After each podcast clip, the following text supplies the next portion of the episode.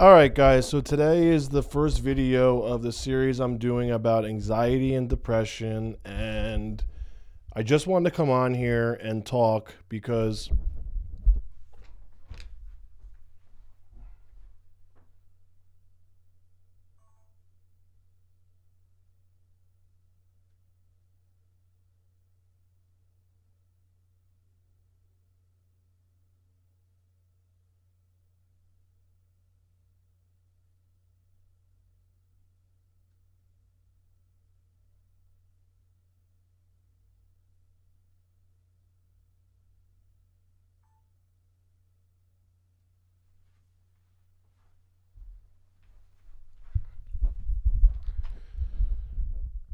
I wanted to come on. What's up, guys? So today I'm going to do the first episode on the anxiety and depression series. Um, the reason I'm doing this is because there's a lot of people that always ask about what I went through, what happened, um, what's my story, how did I get involved, uh, you know, how did I start having anxiety, depression, what triggered it, how could you be so sad, blah blah blah blah. It's a bunch of different things I want to talk about. The first video I'm going to do today in this series is my intro. So basically, I'm going to tell my story about what I think led to this and why, uh, what caused it, the symptoms. Um, and I have a I have an outline of things, some bullet points I want to hit throughout the week in this series. I'm not sure how many videos it's going to be. Definitely for the week, but I'm not sure past that. I'm not sure how many videos I need to explain my story and get all my thoughts out. But I'm going to tell you guys some remedies I think that might work well. I'm going to tell you things that didn't work well, and you guys can use whatever you want out of this. Maybe you can take it as a lesson. Maybe you can learn from it. Maybe you can't. Maybe you hate it. It doesn't matter. But I know I can definitely help one person sharing my story and my side of things. Um, because, listen, I got out of this because I started watching videos like this, and it helped me um, maneuver through this issue. Um, because not every time it's like some orthodox uh, method to get you out of this. You know, everyone's remedies could be different. You know, uh, everyone's solution to the problem doesn't have to be the same. So let's start this off with my story. So I was a bodybuilder. Simple. I'm gonna ble- breeze through this part. Everyone probably knows this. I was a bodybuilder. Started at 15. I wanted to be Mr. USA. I wanted to turn pro by 25, 26. I gave myself 10 years. Um, I moved out when I was very young. I was a little rebellion kid, but I was always happy. Uh, I was always always had a smile on my face. I wasn't like some bipolar, uh, like short tempered kid. Uh, I was angry though. If you if you pissed me off, you you would see the the hot temper go off. But I was not walking around like angry trying to fight people. I was relatively a happy person. Um, I'm not your typical Gemini. I'm usually happy. I don't have split personalities. You see me today, it's how you see me tomorrow. Um, I'm the same guy on camera, off camera, is what I'm basically trying to say. Um, I don't have, uh, you know, personality for this, personality for that. Um, I, am just like the same, you know. Uh, I don't sugarcoat things. I'm pretty transparent. I was like that as a kid. I never had a day of sadness, and I used to say, "How could people be sad? How could you have depression? How could you have anxiety, et cetera, et cetera?" And somehow it bit me in the ass as I got older. I had the worst anxiety and worst depression for three years, almost four years, and I not make fun of people, but I would say my say to myself like what could be so bad? You know, obviously I understand there's debts and stuff like that and all that crazy shit. I get it. But like some people I would meet that have anxiety and depression didn't make any sense to me. Okay? It made zero sense. I'm like, how could you have anxiety? Like you have no problems. You know, those people you know, I'm sure, in your life that stress over nothing and they have the craziest anxiety. Well, let's let's just tell this story as simple as possible. I obviously was aggressive with hormones, PEDs, steroids, right? Um, I got into the wrong scene. You know, I was dedicated to bodybuilding. I was loyal. I didn't miss a beat till I was probably like, God, let's figure I started at 15, did my first show at 16. I didn't start going out, like really going out until I was like probably 23, 24, somewhere 23, because I turned pro like when on my 26th birthday. So, yeah, 23, 24 is when I started to experience nightclubs for real. Like I go, I obviously I went out when I was 20 and 18 a lot, but I was just in drinking. You know, I would drink once in a while. I was never into party drugs. And that's where the real problem started. My life was normal till that. And I told myself I wasn't doing a drug, right? And I didn't start until I was like 23, 24 for real. Yeah, I smoked pot here and there. I would try a pill here and there, but it, literally it was never anything consistent. Like I never would do it week after weekend like I became. Uh, it was nothing crazy, right? It was just like, let me try it type of thing. Never got into it. And then as I got closer to where my my dream was becoming actually more of a reality, like, oh, I can do this, I can turn pro, that's when I felt like I can let go of the leash a little bit for some reason. I felt like I had more flexibility. I felt like I could fuck up a little bit more, which was not a good thing to think, right? Um, so now I go to my first USA. I play second, almost with my pro card the first time, and now my confidence is through the roof. This is when I'm 23 years old. Okay, I take second at USA's in the super heavy class, and that's my first taste of holy shit. Like I'm gonna turn pro soon. Like this is fucking a reality. I'm gonna. I shocked the world. I was all over magazines. In my eyes, I was all over the world. Right. Um, I had, you know, videos done on me for muscular development, Muscle Med sponsoring me. I was fully sponsored at, by, the, by the age of 21, um, living a bodybuilder's life, traveling all over the world, going to living in California. I was everywhere, but I was not fucking around in clubs yet. Okay. I had good people around me. Not that I didn't have good people around me then, but the people that weren't into that, that scene. And as I started to go out more because I had more free time in my hands, I wasn't working as much, and I felt like I had a little more room on the leash, I started to go out more. So the one night a week, Saturday night, I would give me from once a month turned into twice a month, then three times a month, then four times a month, and then it was every weekend. Then it was every Friday and Saturday. And then I realized Friday, Saturday, Sunday, Monday was fucked because I was out Friday, Saturday, Sunday, and I didn't recover until Monday. And then my workouts would suck Monday, Tuesday, sometimes Wednesday, and I wouldn't recover until like Thursday, Friday. I'm back out again. So therefore, my bodybuilding career started to suffer a little bit. Then I got back on my high horse. Was like, I have to win my pro card. When I was 24, I had an injury to my tricep, an infection. I was fucked up and didn't compete that year. So 25, the end of the year, my birthday pretty much was literally that month. I end up turning pro at Mr. USA. And that's when the real problem started, where I started to party like every fucking weekend.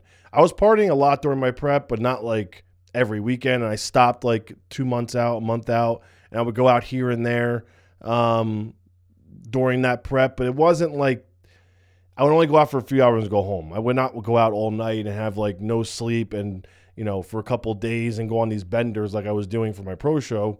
Um, for my from turning pro, I was partying for sure. I was out the last week before my leaving for Vegas because there was a pool party I wanted to go to for my friend's birthday. I only went for a couple hours, but I still went out. But I'd bring all my food. I would bring everything with me. I never, I wasn't getting fucked up. It was different story. I was still dedicated to bodybuilding. Yes, I was still living my life, but I was not fucking up my bodybuilding career. Now, fast forward, I turned pro, now I'm really confident. Now I'm going out beyond belief because I felt like it owed me something. I felt like I missed a part of my life because I was such loyal, so loyal to bodybuilding, and I was like, I deserve this now. I turned pro. It's my turn to party, you know, like, and that's how I lived my life for that year and two year or two, and I was partying every weekend, you know, pills, ecstasy, K, G, whatever the fuck I wanted. Never, never did coke um, or heroin or anything like that, guys. But I did party drugs. I like to go out on weekends. I had people in the scene. I'm from New York, New Jersey, so we go out on weekends. And this habit from every weekend turned into a daily thing now. Now I'm bodybuilding and getting high and going to the gym, and then getting home from the gym, getting high and staying up till three o'clock in the morning, five o'clock in the morning every day. Not sleeping that much because I wasn't big on sleeping and getting up and doing all over again. So now I'm burning the candle from both ends. I'm raging out on weekends. I'm partying in my apartment by myself with my roommates and friends. Um, it becomes just an everyday thing. I'm getting high all the time. I'm not focused on bodybuilding. It's it's going on. It's happening. I'm going to the gym, but what could be really accomplished when you're getting high all the time and destroying all your recovery time, sleeping, during the, the times of day you're awake, you're high. Um, but at the time, I knew what I was doing. When I go back to my mindset, I knew what I was doing, but I didn't think it was going to be detrimental to my career because I still looked like I was professionally bodybuilding like anyone else. I didn't look like I was uh, suffering from anything from the drugs, right? But I knew eventually it had to end. Um, but unfortunately, I was having way too much fun. Um, I was making money. I was bodybuilding. I had everything going on for myself, but I didn't realize I was really just sheltering and covering up, you know, the loneliness, the sadness, the unhappiness that all would eventually come out after, right? Um, this was kind of just a band aid on everything. And the only way I was happy is if I was buzzed. Like I had to be buzzed all day in order to like cope with life, deal with stress, go through like everyday problems in life. And even going to the gym, I had to just get, you know, fucked up because it wasn't fun now. You know, going to the gym just was not fun anymore for me.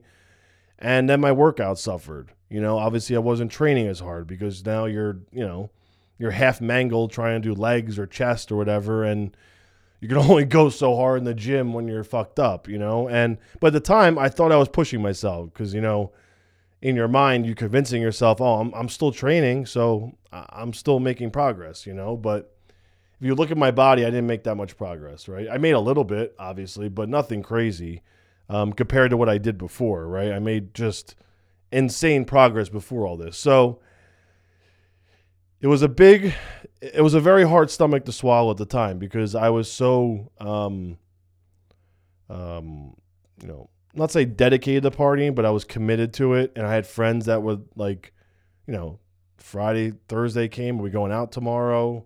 Uh, and you felt obligated you had to go. And I did that my entire prep for that first pro show. And the reason I think I tore my pec the first week of that prep, well, first day of my prep, is because I think I was, you know, burning the candle too fast. I think my body eventually caught up to it. You know, my mind and body caught up to it, and maybe I was a little too dehydrated. Maybe my maybe my tendons and ligaments weren't as uh, warmed up as they should have been, and that pec snapped.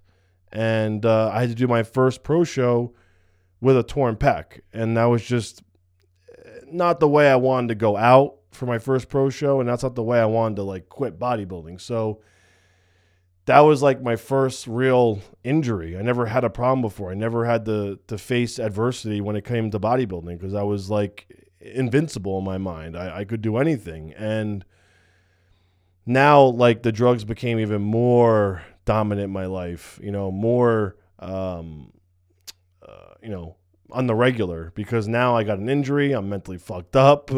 I'm trying to cope with um, doing my first pro show with a torn muscle. Um, I'm in pain every day. You know, th- one thing leads to another where you're like, ah, fuck it. I don't care anymore. So it was really hard. It, it was, if I can go back and think about those days, um, they were some of the darkest because I thought everything was over at that point. But um, I got through it. And like I said, guys, like these times were so much fun, but at the same time, I look back at them, I realized how depressed I was and how much I was literally just masking all the pain I was going through with narcotics. And that was not the way to resolve that. That was not the way to fix that. It was not the answer. But when you're young and you don't have the right people around you, you don't have the right circle around you, um, that's what happens. You're you're led down the wrong rabbit hole. You know, you're they were there for me because they wanted to see me succeed. They weren't anti bodybuilding, but at the same time, they weren't trying to get me out of that hole. And uh, that's what I really needed. I need someone to just slap me and be like, "What the fuck are you doing? You're throwing away these opportunities." But at the same time, I knew my bodybuilding career was coming to an end ultimately because my sponsors were um, not going to sponsor me anymore. They, my contracts were coming to an end.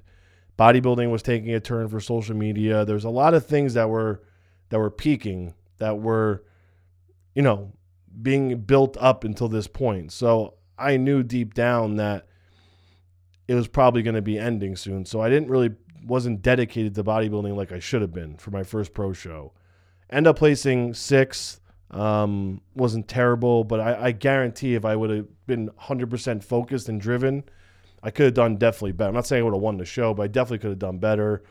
I definitely looked really good, but I know being high on the stage the entire show, doing bumps before I went on stage, just being stupid and reckless the entire weekend for that show was just I was more worried about partying after the show than I was getting on stage. And that just shows you where my mindset was at. I was not dedicated to bodybuilding and it's just really sad. I wish I can get that moment back, but obviously that's not going to happen. So I try to live with no regrets, but obviously that's easier said than done, guys. But that entire weekend, yeah, I was banged up. I was, you know, trying to numb myself because I was starving. I was miserable. I didn't really want to do the show, but I knew I had to.